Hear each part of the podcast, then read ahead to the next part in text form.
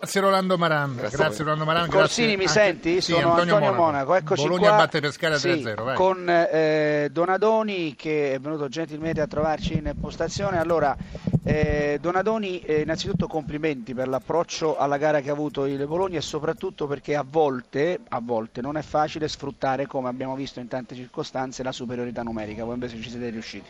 Sì, devo dire che siamo stati bravi in questo. E... Chiaro che sbloccare il risultato dopo 6-7 minuti e poi il Pescara rimanere in 10 eh, ha agevolato forse un po' il compito, ma poi a volte si perde un po' dire, il senso della misura e si incomincia a portare troppo palla, non si, sfrutta, non si sfruttano gli spazi e l'uomo in più, invece siamo stati bravi in questa gestione, anche se poi dovevamo essere un po' più incisivi in fase in fase offensiva un po' più determinati e questo poteva voler dire anche qualche gol in più. Ecco, eh, sul 2-0 naturalmente la partita era in cassaforte, serviva qualcosa in più, l'avete fatto nel secondo tempo, un gran giro palla fino al, al rigore, insomma, no? è questo il senso. Sì, è stato poi bravo lì Mattia a dialogare bene con Zemaili, questo 1-2 e, che ha causato poi il calcio di rigore. Mi dispiace che non l'abbia potuto battere per via de, de, del problema fisico che ha avuto eh, però è stato determinante per chiudere definitivamente la partita. Corsini, eh, Donadoni alla cuffia. Allora Donadoni, buonasera. Diciamo buonasera. che il problema di quest'anno per voi è sempre questa benedetta continuità che stentate a trovare?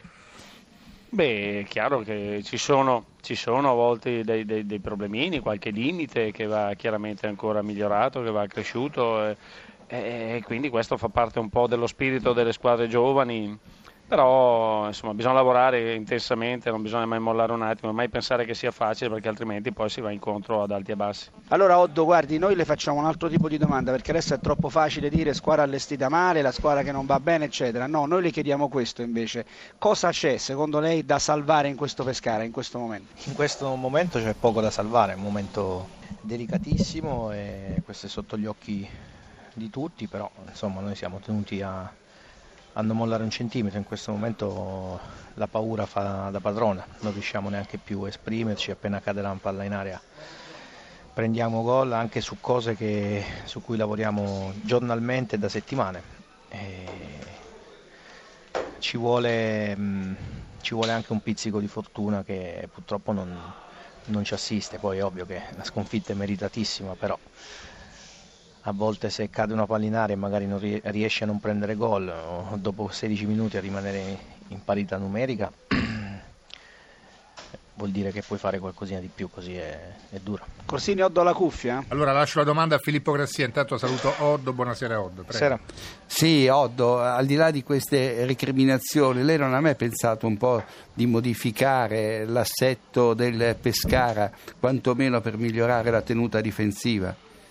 Ma lo abbiamo fatto, l'abbiamo fatto più volte, l'abbiamo fatto a Torino con la Juve, l'abbiamo fatto con la Roma, ma in questo momento non è il modulo, in questo momento è la testa che, che non va, eh. se non gira la testa tu puoi fare quello che vuoi, ma è, è difficile perché in questo momento, come ho detto prima, la, la paura la fa da padrona, quindi il modulo è, è relativo.